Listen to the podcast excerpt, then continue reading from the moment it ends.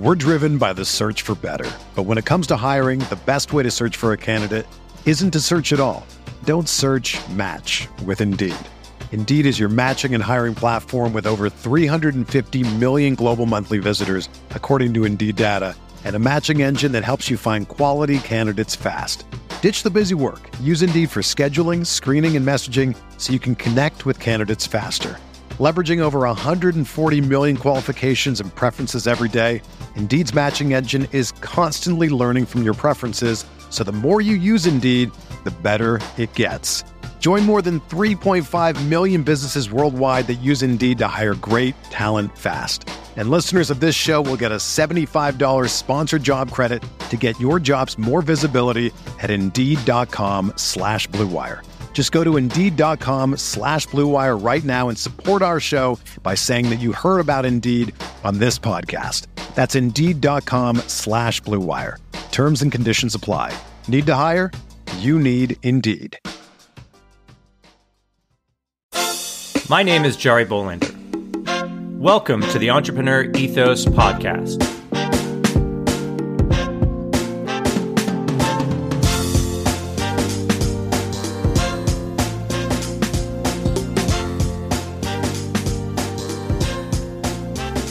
On this podcast, we're going to take a deep dive into the traits, values, beliefs, and skills of all sorts of entrepreneurs to learn how to build a more ethical, inclusive, and resilient world. Let's get started. Hello, everyone. Stay tuned to the end of the interview, as usual, where I'll give you some actionable insights that I learned from my guest. These insights are also at the show notes, and all the show notes are at theentrepreneurethos.com. As always, thanks for listening. Thanks for the ratings and reviews. Thanks for the retweets. Thanks for the shares. Well, just thanks for everything. Now, on to my guest for today. Jenn Graham of Inclusivv, formerly Civic Dinners. Jen trained design, but described herself as a community organizer at heart. She helped start TEDx Atlanta, and while she saw a lot of value in the messages the speakers brought, she found herself getting frustrated by the limitations of a model that was speaker centric. Her search for other models of fostering discourses around significant topics led her to exploring models like salons, Jeffersonian dinners, and focus groups. From here, she formulated what became Civic Dinners, a structure to bring a small group of diverse people together to discuss topics of importance in their community. The idea took off, generating interest from local governmental groups and nonprofits that were looking for a way to engage millennials. This is when Jenn realized she needed to start thinking of this project as a business. Civic Dinners, now Inclusivv, has hosted numerous gatherings providing the greater Atlanta community ways to talk, offer input, and share stories. It's given organizations at various levels critical feedback they haven't been able to get anywhere else. It has been a way to elevate consciousness around social issues, and that has been the most gratifying result for Jenn. The organization successfully pivoted to going virtual in 2020 and has developed a library of 50 different topic series, as well as a structure to ensure a sense of safety, trust, and connection. Jen reflects on how learning to listen and how to disagree with empathy has made an impact on her community, but also on her understanding of, of how to be a good leader. Now, let's get better together. Jenn Graham, welcome. Welcome, Thank welcome to the podcast. Thank you, Jerry. Thrilled to be here. Thanks. Well, thank you so much. You are the founder of Inclusivv, which is such a fascinating company, formerly uh, Civic Dinners. So, kind of get a little kind of hint at what it may be. Mm-hmm. Um, was really intrigued by this, and actually, uh, you came um, to me through a cold email from Abby, Abby, excuse me, over at Blast Media, which I literally used as an example of one of the best cold emails I've ever seen. That's so awesome. She's so great. and uh, so I thought, wow, okay, cool. This is like, you know, some pretty, pretty cool stuff. And uh, I always love um, talking to founders and talking to people that are creating companies that help us connect. Um, mm. Because we were talking before, this is like a like a Ben Franklin dinner or Jeffersonian discussion. I mean, you know, real hardcore and hardcore is maybe a bad word, but a a way to really connect with people that you don't agree with and like have that conversation, which is what we try to do. Um, I try to do on this show, but we're going to get into all that and how it came about. But before we do that, as I always like to say, tell us how you got to do what you're doing today. Thank you, Jerry.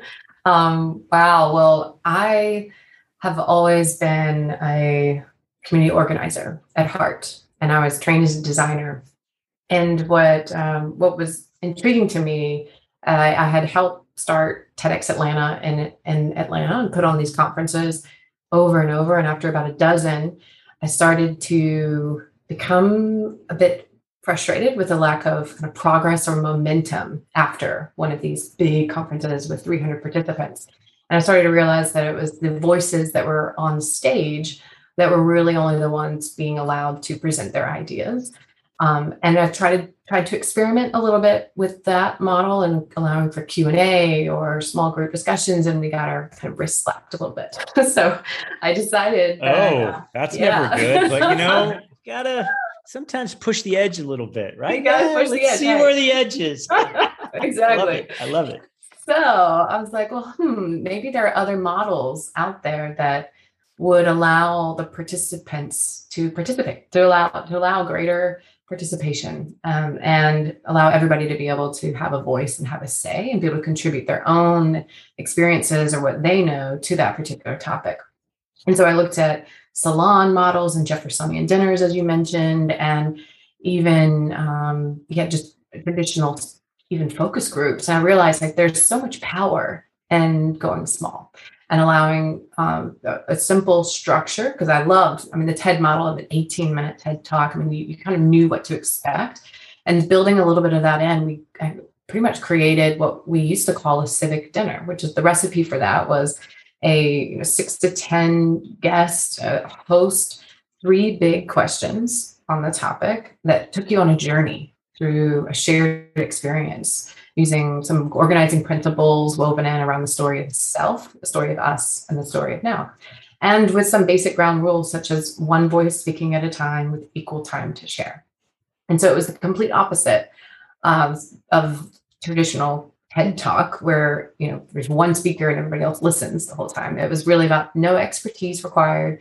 You're really there to listen mostly and to share your perspective and to respect one another's But and there's actual psychology behind this model where if you know that you're not going to be interrupted or you know you're not going to be responded to in a form of debate you're more open to sharing really truly how you how you feel or how you what you what it looks like and it's it's a different psychological mindset to be in uh, when you know you're not going to be interrupted so that's there's a little bit of power there even um, within the form of therapy group therapy and so when we when we trialed this total social experiment uh, it started in 2015 uh, with just a group of renegade millennials in Atlanta and trying to renegade uh, millennial. Uh, love it.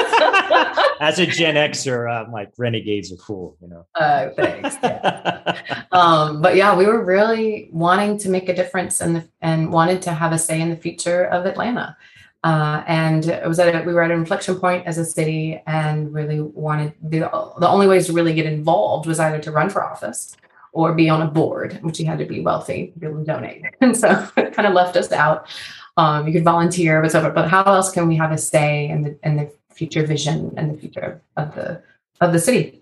And so we we built this model as a way to it's a way to bring voices together, meet people where they are as well, allow them get to host and give them the tools that they need to host their own conversations around dinner tables or parks or picnics or uh, you know in in homes and and office spaces uh, and so we built a, a very simple website uh, to allow people to be able to set up their own conversations and then be able to download the host guide and then be able to capture their feedback from guests and participants and we had 60 dinners in six weeks and it just wow. took off we had influencers hosting and people popping up and all of a sudden and there was no business model behind this this was just a well, what, what if, you know? And then all of a sudden we are like, whoa, there's incredible appetite here for this kind of conversation. And then um, the Atlanta Regional Commission came along. It was a former client of mine. At the time, I was a consultant and, and working with local governments, nonprofits to help them tell better stories. And community engagement had become a bigger portion of my work. And so they're like, hey, we're trying to figure out how to get the millennial perspective and include it in the long range planning process. Uh, do you have any ideas? And I go, well, we just did this dinner party thing and it worked really well. and suddenly uh, we we had a, a, a moment. There was a business opportunity of hey, you need there you need a creative engagement tool and model, and we found one. We just need to systematize it and make it work. So we built um, with work collaborated with them built three different topics around the the topics they cared about mobility livability and um, prosperity and uh, launched it had over 300 millennials from around the region engage in conversation and dialogue all across 10 counties. Um, we were able to collect that feedback through technology uh, and ended up winning numerous awards for that. It was the first time government had ever used dinner parties as a way to really bring people together and, and to collect insights that fed into the regional planning, the 25 year plan. And so after that, we had, uh, that was back in 2015. And then in 2017, we finally built our own platform that would allow other regions and organizations because suddenly we had nonprofits and companies coming to us saying hey can we use this conversation structure over food at the time um, to be able to bring our employees together around these topics and, and so forth. And so soon we had a partnership with the king center around bridging the racial divide um, when we had an election in 2016 that really stirred up a lot of social issues. And so all of a sudden the whole world was craving conversation on topics that weren't taboo to begin with, things like women and immigration and climate change and racial justice. And so I mean, suddenly, you know, Georgia was the center yeah. of that 2016 in Atlanta. I mean, the whole like real, yeah. I'd say the front line, so to speak, of all that Definitely. just crazy cr- craziness is maybe not the word I'd use, but boy, some serious like yeah. we're figuring it out down here and like mm-hmm. it's really mm-hmm. it was really cool it was very uh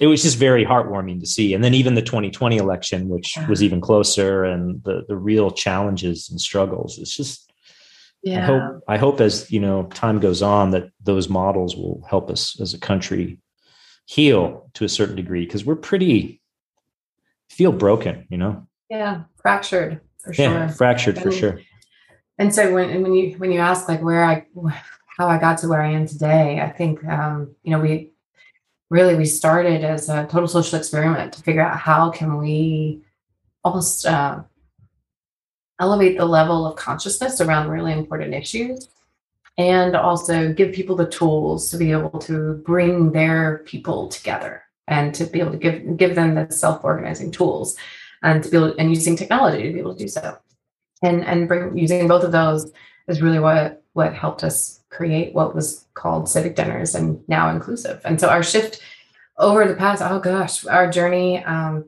has been whew, a ride to say the least. We had uh, 2020 came and canceled dinner completely. We had to shift online. So we had to pivot completely to virtual build in that uh, virtual meeting capability into our platform um, through partnerships with with web-based RTCs. I can get into the details there, but and also all the others. And then we had just launched our inclusive series back in March of 2020, which fell to, on crickets um, because everybody was scrambling to come up with what COVID situation they were going to handle um, within the workplace. Uh, and then we we were able to be the exact solution that companies were looking for in the summer of 2020 when George Floyd was murdered, and we were just at a gasp of what uh, what was happening, and we were able to really come together and pull together for our community and even the country. We launched new topics that were relevant to racial justice and ended up expanding our inclusive series to 24 different topics spanning um, heritage from wide wide variety um, all the way to mental health um, and now we've even expanded beyond that into sustainability with our sustainability series and topics around that. And also work and well-being, just to make sure that I mean the, the mental health and the uh, the well-being of our society is really at risk, given the increase, dramatic increase 10x in anxiety and depression uh, and um, just yeah, severe mental health that is affecting us in ways that we're not even aware of. And so making sure that we have the tools to engage each other and our friends and our neighbors and our um, our communities and even our workplaces with the tools to be able to create the brave space to be able to talk about this and what's happening just from a societal angle, um, and then how it can apply to us um, as individuals and leaders. Yeah. Wow. That's pretty heavy. but no, in a good way. Well, yeah. I, you know, it's just interesting because you know when I talk about it all the time. When when Jane, my late wife, died, I uh, was part of this thing called the dinner party. Have you heard of the dinner party? Yes, yes. So I went to a couple of them. This obviously died in 2017, so COVID wasn't around, and I had a mixed experience with it, to be honest. Partly because grief and sorrow affect people in different ways. And it just felt like a downer. You know, I, of course, I was sad and angry and upset, but I'm kind of like, okay, well, how do I move forward? How, how do I, um, you know, instead of falling back, fail forward or like, like, what am I going to learn from this? Because, you know, now I can say, hey, you know, everyone says, well, what good, you know, when someone asks a question, what good came out of your wife dying? Like, couple years ago, I would have hit him in the head. like there's nothing mm-hmm. good came out of that, right? Yeah. But you know, when those conversations happen, and, and the dinner party kind of set that the stage for that, but it was just always so downer. You know, everyone was like yeah. upset. And, you know, I remember I went to my first one. It was like two months after Jane died. And they're like, two months? Like, it's only been two months. How, how are you even out of the house? And I'm like, out of the house. Like I am moving, man. I'm not going to stand still. I mean, I had started jujitsu. I like, I am trying to heal. I'm not going to escape from it. And what I find was really interesting, and maybe they've changed it um, now, but when you talk about the structured way yeah. to sort of have a, and they had their own little thing too. The topic's a little heavier, so it's sort of a different, you know, way to go. Mm-hmm but I love the idea of okay, you're going to have a difficult conversation, quote unquote. My my words, not yours. You need to be able to moderate that with a group of people that may have different opinions, and I think you called it a brave space. Yeah, interesting, interesting word. I like I like that. Like you're, I mean, it's brave to just share, right? I mean, yeah. people say, "Oh, I can't believe you actually talk about what happened with with Jane and like how you felt about it." I'm like, why wouldn't I? Like, Right. You got to know that that happens, right? So I'm curious how, I mean, this could go really well or really bad depending on the group of people, right? how, how, do you, how, how, do you like, how, what's like, like, the control rod? You know yeah, what I mean? Yeah. Like, eh, tell me a little bit more about that because yeah. I'm fascinated by this because I really think we need to sit back and really focus on our communities. Yeah. Eliminate the BS and yeah. like strengthen them. And I think entrepreneurship does that and good conversation and really seeing the humanity and the compassion in everyone. Oh, you hit on so many good points. And so I'm I'm gonna start with the conversation design. And so that's that's really the science and the art behind the conversation. And I'll I'll share a little bit because I've been there. I have design conversations that have gone really, really, really bad. And so I learned quickly uh, how to adjust and ensure a really tight and productive framing. And it's really all about, I mean, a couple things. The beginning always starts the tone.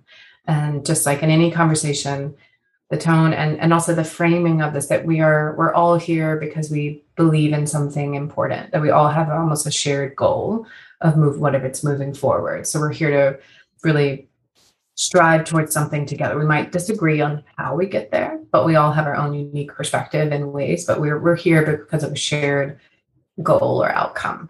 Um, and so really whatever that however that's framed even if it's like transportation people get really passionate about like transportation you know from i i was on a sf san francisco municipal transportation agency advisory committee yeah and let me tell you you think you think transit's boring. You go to one of these meetings and you just sit there and go, I cannot believe how passionate you are about the the to the you know the church line or the the yeah. N Judah.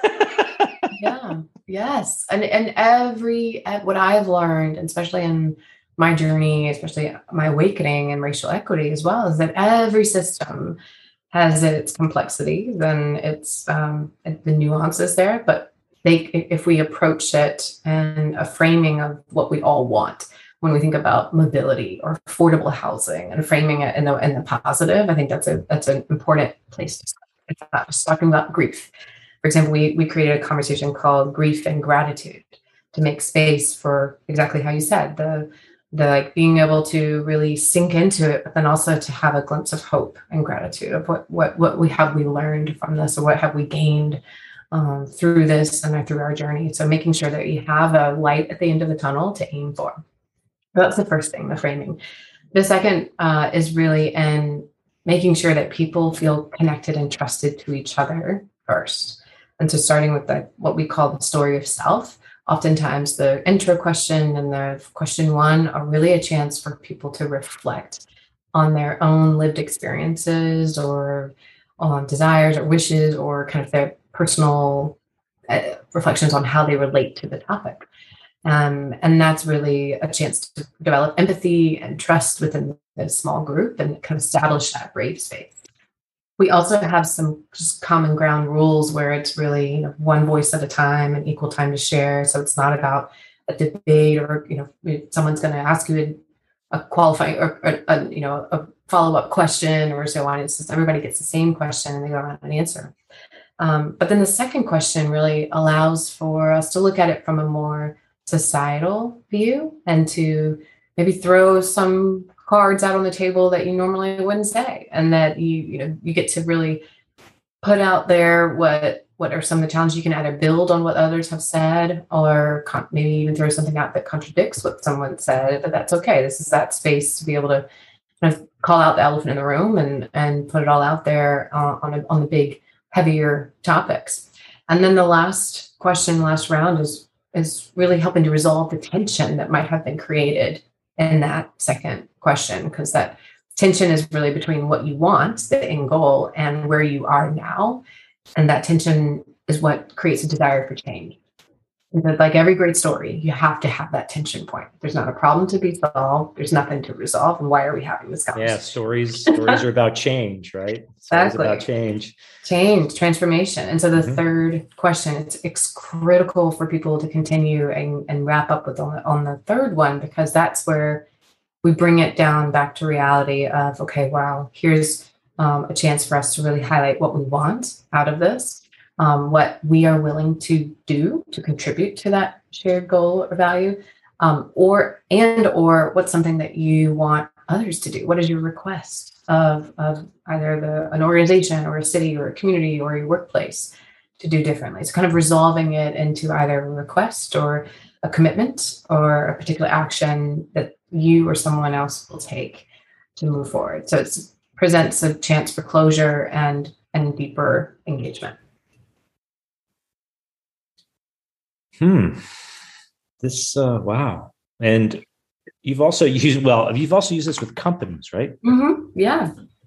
yeah. Does it so work we... differently for a company or and and the reason I ask this is because um startups entrepreneurs when they're building their companies there is always a tension there's always some like things unsaid right mm-hmm. and usually startups fail while they run out of money mm. but also it's usually the founders fight or the, the team fights about some non-shared vision usually. Mm. how, how, how does it does it translate well? I mean i know you've got companies cities universities. I mean there's yeah. definitely clearly different types of people. I'm curious if you have to adjust it a little bit or is it just depends on the topic or? Yeah i'd say we have we now have a library of over 50 different topics ranging from diversity, equity, and inclusion to mental health and well-being to like the COVID response in the workplace, and then even sustainability. So the the really the it really depends on the goal of the organization that is pretty much sponsoring the, this conversation series or the community conversations. and the way it looks differently, like we just launched a, a new journey, mem- uh, like a membership model with a journey um, that individuals can join, and it's just a full monthly conversation that they get invited to. And this first track and this first journey is on inclusion and belonging. Uh, so the first month is on belonging, and then it goes into bridging the racial divide and the voice of women, and then so on and so on. And each each month a different theme, but the conversation topic is is still pretty much the same. We we when we went the route of designing the inclusive series originally, we created it for the workplace. But mm. quickly we realized that even those within the workplace, um, they don't necessarily want it focused so insular. Um, they really want it to be really thinking about the societal challenges because people bring that into the workplace. Oh yeah. Oh yeah. You are and one person. Yeah. Exactly. And it, it's not that we're trying to isolate this just to the practices and, and what's happening within the workplace because it centers the workplace rather than the larger societal realities that people are struggling with and the and the complexities that that brings. So we have actually shifted. We had originally created it for the workplace lens, um, and then created a community, basically a mirror twin version of that same topic, designed for the community, so that anybody, students and retirees and people in the workforce or you know multiple workforces coming together could participate and it still be a powerful relevant conversation. And we found that companies have actually preferred the community version um, because it opens it up to more and it creates more opportunity for just personal development uh, and leadership development beyond you know focusing in on on the the company itself. So that's been a big lesson for us and that, that has allowed us to even expand our offerings um, to be able to create products that are not exclusive to a particular company but actually allow multiple companies to participate um, you know through through like a local sponsorship. We just did this recently last year six month program called Inclusive ATL and had people, had companies, different companies sponsor, send a certain number of employees to this. And they loved, what they loved most was hearing different perspectives and meeting people from outside of their organization and learning what they're doing and what they have heard and that kind of exposure to new ideas and and even um, being able to mix up the the demographics because sometimes companies don't necessarily have a lot of what they would they would they would claim a lot of diversity on their teams. They're looking for outside perspectives in order to help really reframe um, and and think broader. Because that's ultimately the the value proposition when it comes to diversity is is really um, diverse diversity of thought. You really mm-hmm. want, and, and this is the book that I just read, Conflicted, that says how productive disagreements lead to better outcome. Mm-hmm. Without having really productive conversations that have a little bit of tension, and that's what you know, hearing diverse perspectives and allowing airtime for that, and separating the personal from the content is crucial in developing mm. an inclusive culture. And so, just the art and practice of being able to receive different ideas that might be um, conflicting. You know, yeah. that's okay and that's great. And that's what we need in order to be able to really come up with the best ideas and to, whether we're tackling community planning around transportation or whether we're tackling racial equity planning in the workplace or cultural arts planning, you know, wherever we are, I think we we've got to be better at disagreeing and doing so in a way in a better, a more empathetic way. Yeah, and respectful, compassionate. Yeah, I mean that's like Abe Lincoln. He, you know, his council of rivals, right? Like he had yes. people that were like, I don't know if they hated each other would be the good strong word, but they really didn't like each other and didn't like him. But yeah, you know, and he's always put up as the, I don't know, from a leadership point of view, you know, how how diverse opinions yeah. um, can drive not only a better outcome. I mean, they're and they're uncomfortable, right? I mean, most yeah. most leaders, you know, right they're in the bubble like no one tells them the mm-hmm. truth they're never mm-hmm. not really in control because they don't seek out the disagreement you know yeah it's hard to hear that your awesome idea is not that awesome. I know. I mean, being a being a leader in a company, yeah. I, I come to the recent epiphany that oh, yeah, okay. that's that's even in our company, and we've had to really. We're still working on it, and we we uh, we're coming to the to the place where we're trying to create a culture where we walk towards conflict and not mm. fear it.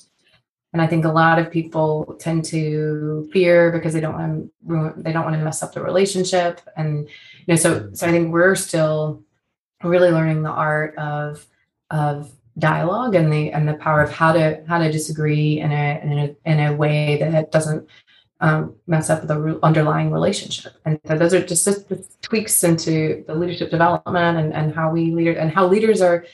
It's so important to recognize the foundations of these things too. Like that in every conversation you have, there are two conversations happening actually. There's one about the content, and then there's one about the underlying relationship between the two. Interesting. That Interesting. is the unspoken one. That's mm. the hmm. tone that's the body language that's the um, you know the, the careful use of the words but the content is oftentimes the one that is used most especially in forms of leadership or when right. in, in that but in in reality um, especially the more diversity at the table the more uh, explicit we need to be which means mm. that means we need to be more focused on the content explaining a little bit more um, and then and then tradition, old, older societies and traditional societies, the underlying relationship has been the, the main and high trust organizations, high context organizations. Best friends don't necessarily have to be so explicit. You know, marriages, yes. partners don't have to be as explicit because there's an underlying understanding there. Right. Um, right. And so we just need to, yeah, start to practice these different ways of engaging with one another in a way that creates that brave space that creates um, oh, um, and encourages uh, different perspectives to be spoken without being shut down or you know knocked down right away. And yeah, it's, it's on all of us to do that too. Yeah, sure the best ideas get heard. Right, right. I mean, what a great title for a book, Brave Spaces. Ooh, I'm going to take that. I'm always about writing books, right? I love That's writing okay. books, but because it seems like you guys in your company have a unique perspective. I mean, it's kind of interesting because okay, we're this inclusive company. We're trying to have these conversations with everyone else, but then when we turn inside, we have the same issues yeah. that humans have in oh general. And since you know maybe our company's way more diverse, and we're really trying to push the edge, we're going to bump into things that oh, are yeah. going to be like, oh, we're we're seeing this early. Mm-hmm. Um, and I always think that if you learn learn something, you should share it. That's the reason why I do the show. And I appreciate you coming coming on the show and like really hashing this out for some of those entrepreneurs that find themselves like building a company is about the culture yeah. first and foremost. It's about having those difficult conversations. I mean, the whole idea of a brave space to kind of because brave doesn't mean comfortable. It means, right. you know, we're pushing the envelope and a lot of startups and founders need to push the envelope. Some of them think and feel mm-hmm. that, you know, just the technical prowess or just the product will speak for itself or, you know, like there's a huge debate within entrepreneurship and even in the tech world. Not a lot of female founders, not a lot of females get, um, they don't get a lot of investment. Like 2% mm-hmm. of venture capital goes to female founders 2% of the 2% go to female minority found. I mean, it's like in one sense they're a unicorn they're like they're unique. I mean, they're really unique. Yeah. Um, and we got to change that because this job anyone can do. This is not magic, right? And I think that, you know, as we sort of evolve more towards building communities that matter and really understanding not only like there's structural issues of course there's the racial divide there's all these things that are underlying and some of them are real some of them are just you know amplified to make the voice but fundamentally when we come together and we sit down at dinner right yeah. and we sit down and, and across from each other as someone that doesn't look like us someone that's had a different life experience and we find the shared humanity and the compassion and the empathy as you mentioned in them that's when we solve the problems because Everyone I've ever met, no matter what they look like, no matter who they love or choose to whatever, fundamentally want to have a good life for them and their family. And they just want to see, they don't want this tension. Right.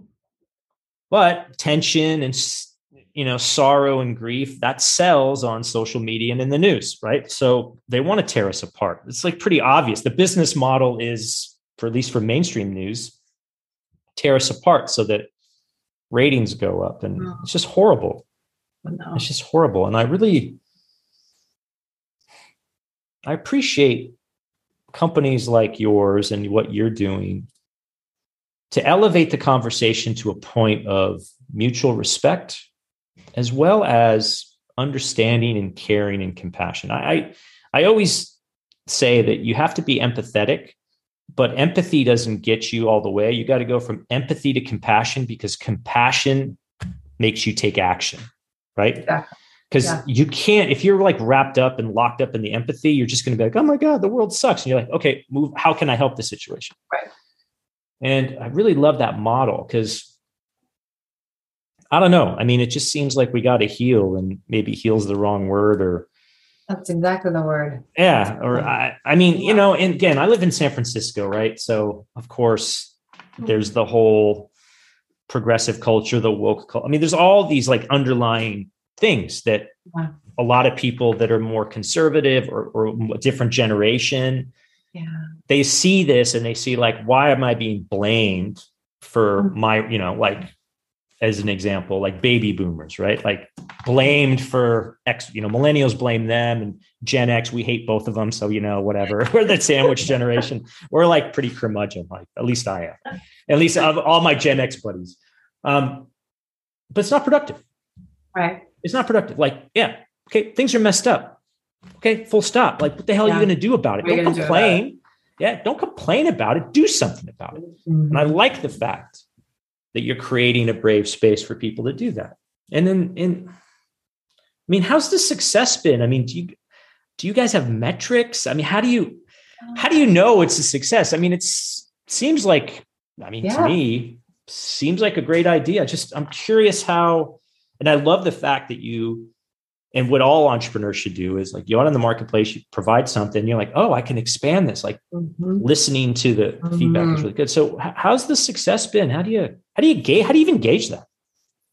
a good question. We oh gosh, after so many pivots from listening to our customers and yeah. our users and having to go online and kind of ditch dinner and switch our language and even our rebrand, um, you know, we've had to do a lot of of reconciling on yeah, how do we gauge success? I have over here two flip charts from our uh, recent retreat where it talks all about success for participants and and success for our customers, and it it truly comes down. The one that stands out the most to me is the uh, does it make me a better person and does it make me better at my job? Like, is the outcome the outcome for us is really helping people be better at becoming more empathetic and compassionate to others, even outside of the initial conversation experience. And we can start to measure feelings of belonging in in the culture. And so we're actually we've some of our clients have been using tools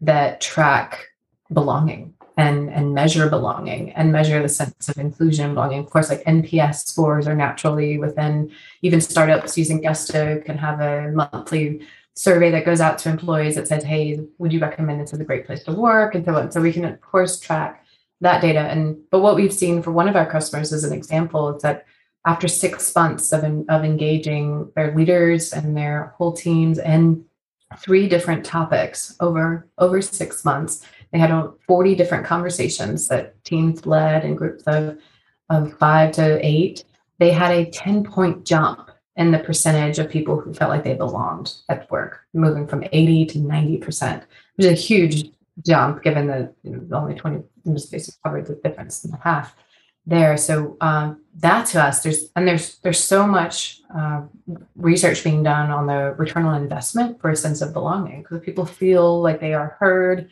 that they're valued, that they are seen as their whole selves.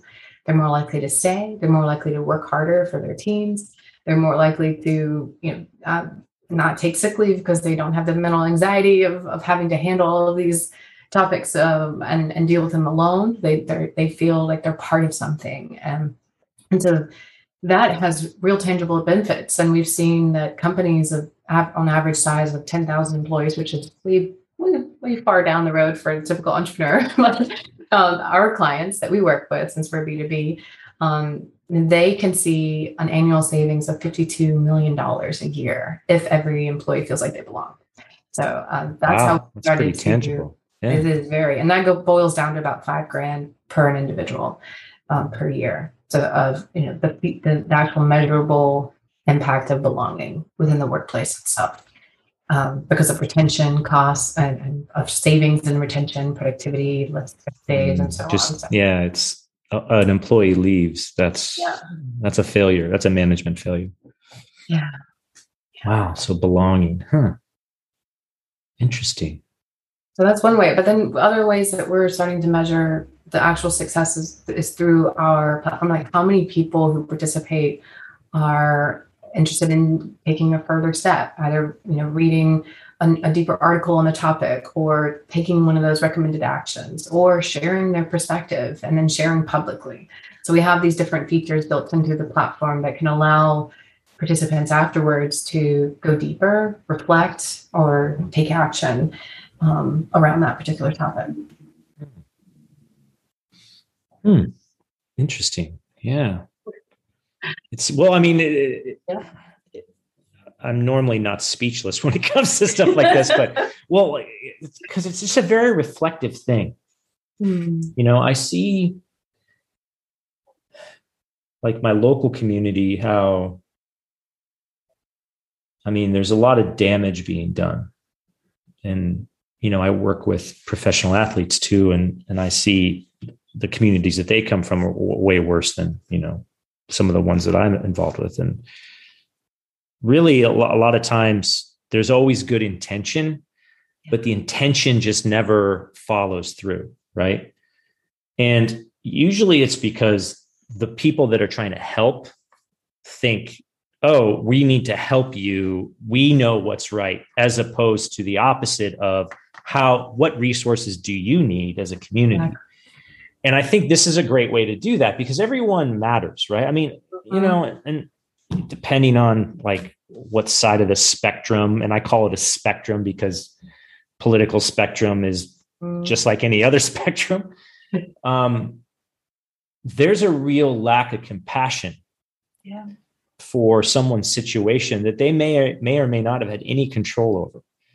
Um, and I find that community engagement I, I, did this a long time ago when i was in another when i lived in another neighborhood i found that community engagement even if you think it's like god well that's a dumb thing to say this act of belonging this act of being heard this act of look i told you my truth and you mm-hmm. know what i feel better about it we, you know i take it into consideration but there's always i've always found there's always like this nugget like you dig in like there's always like one thing like i didn't know that mm-hmm. Yeah. And the only way you do that is through a conversation that's productive in a brave space where people feel comfortable and they don't feel like judged.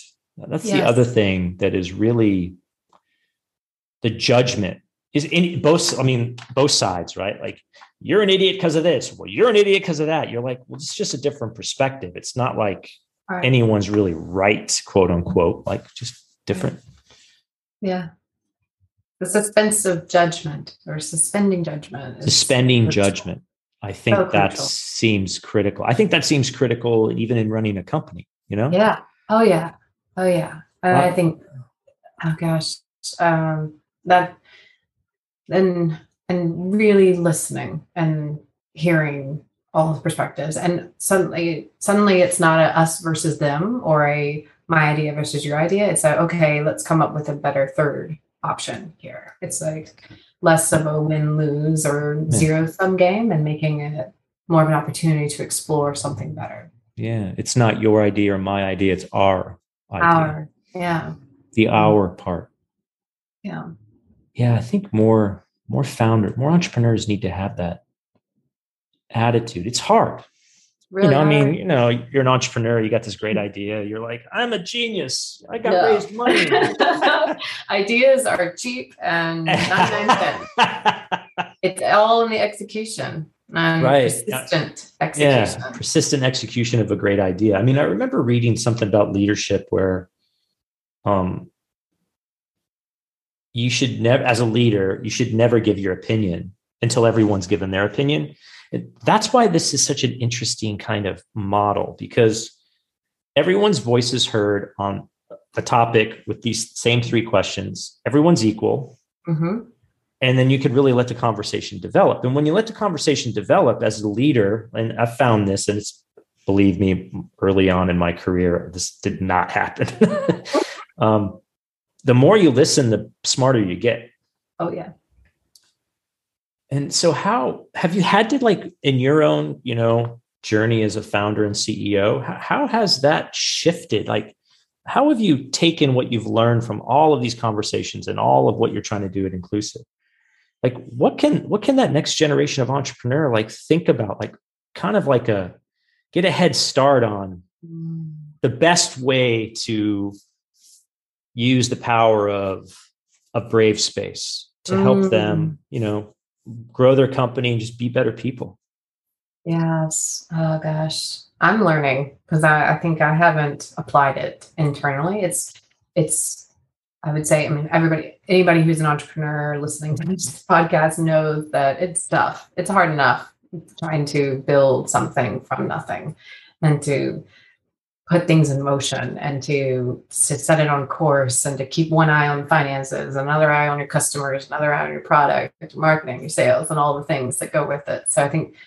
um, it's a feat in and itself. But once you get to a team size that's definitely over the threshold of, I'd say, 10 or so, it's really important to start to build a culture that is not just driven by you as the founder, that you're not the only one making the decisions, but it's it's truly um, allowing i love that i wrote this down the council of rivals but almost instituting a, a brave space for ideas to be uh, subjected to alternatives and and to kind of allow time and space for others to allow poking holes and and to be okay with that and not to and try not to treat it as your um as your own. So I, I i worked with a leadership coach to really help me not think of my company as my first child. I mean, it's like as birthing something that it was mine, you know, like Mama Bear would come out and, and really try to make it mine. And yes, it's my company at the end of the day. I, you know, I, I still own majority shares in it, but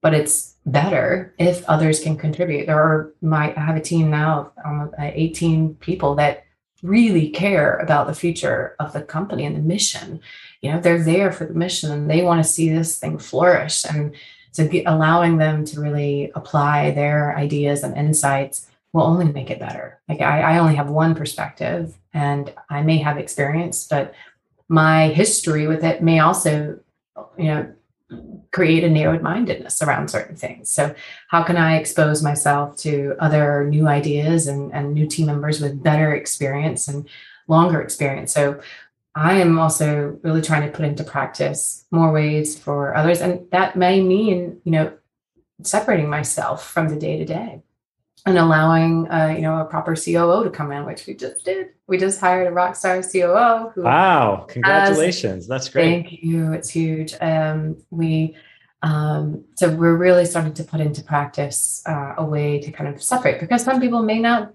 try to go, you know, say something different than the founder. You know, there, there might Oh, be yeah. power There's dynamic hu- there. So yeah. There's a huge and power so- dynamic. Okay. Yeah.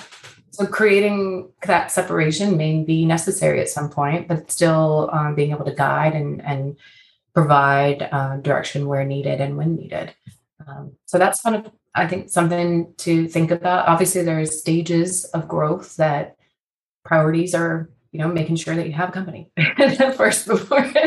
so obviously, and there's Fair a point. Fair point. there you know you got to obviously culture comes first and treating people with dignity and respect is the baseline of that and um, and passionate people with ideas tend to be entrepreneurs so just I would just personal advice is, you know, is make sure that your passion doesn't come across as aggression when you're in conversation with your peers and your colleagues, because you might, you know, have an idea, but it sounds like you're holding it really tight, even though it's just an idea, but you're excited about it.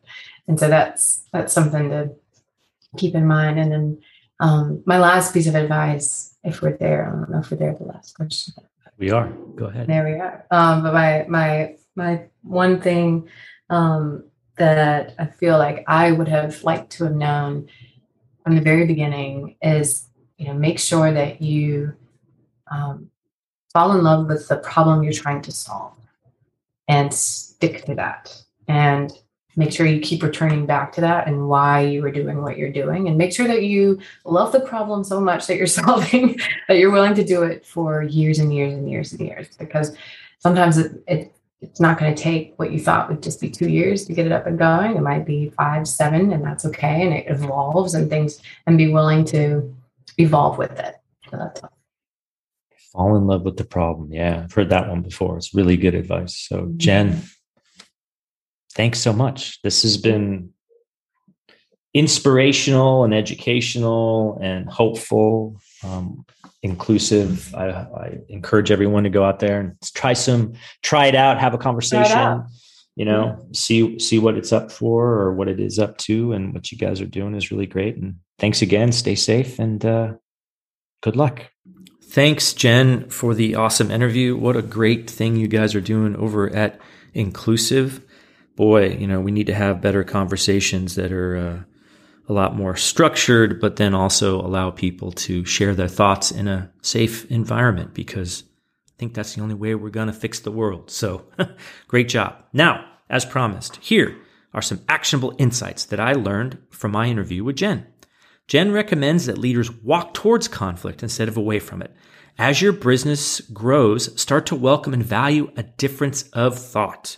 Yeah, um, as things get a little more uh, tense or as growth starts to happen, a lot of leaders put themselves in an echo chamber where they just like have a kind of huge uh, bubble or they're in the bubble. So ask yourself the questions like, am I getting enough diversity of thought? Do I allow people to actually voice an opinion? A lot of times people just sort of entrench back, you know, am I talking too much as a leader?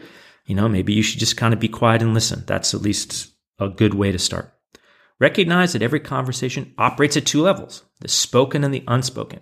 Jenn notes that when a group of people are diverse, the spoken, the content of the conversation needs to be more explicit. Yes, you need to be, have, I think, very clear, like definitions of, okay, this is what we're really talking about and let people kind of open up that conversation. Again, a lot of times people get nervous especially if there's like a dominant person or they're like a little bit difference of opinion or different looking, different feel. So, you know, ask your questions in terms of like, are people actually talking about things? Are they saying the right thing? Are too many people dominating the conversation? I think that's the reason why her methodology, the, the way Inclusivv is looking at it, is allows people to have a turn at talking, which is super important.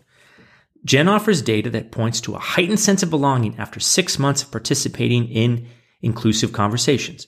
A sense of belonging can translate to partners and employees who feel more invested and are more productive. Yeah, this is 100% true. Um, belonging to a group, feeling like you belong, feeling like your voice is heard, makes it just so much easier to get things done.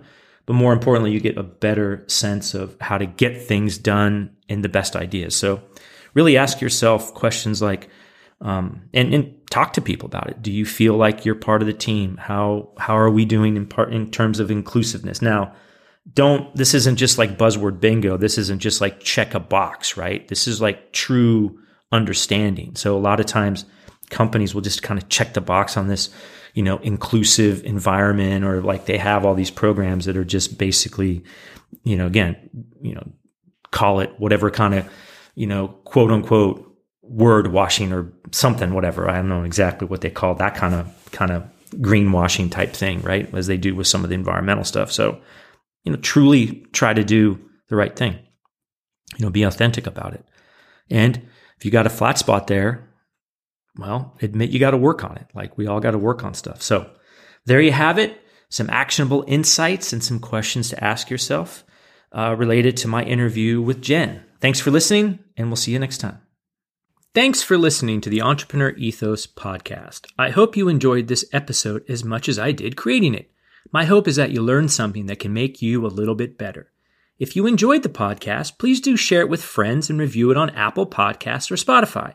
You can also join my email list by visiting theentrepreneurethos.com to get my thoughts on what I'm doing to get better, as well as what I'm working on. You can also pick up my book, The Entrepreneur Ethos, if you want to learn the traits, values, and beliefs that I think we need to build a more ethical, inclusive, and resilient entrepreneur and frankly, world community. Feel free to follow me on Twitter at the Daily MBA and let me know if you have any questions or recommendations for a guest you'd like me to talk to. Also, drop me a note if you try anything we talked about on this or any other episode. I'd love to hear what's working for you. Until next time, keep getting better.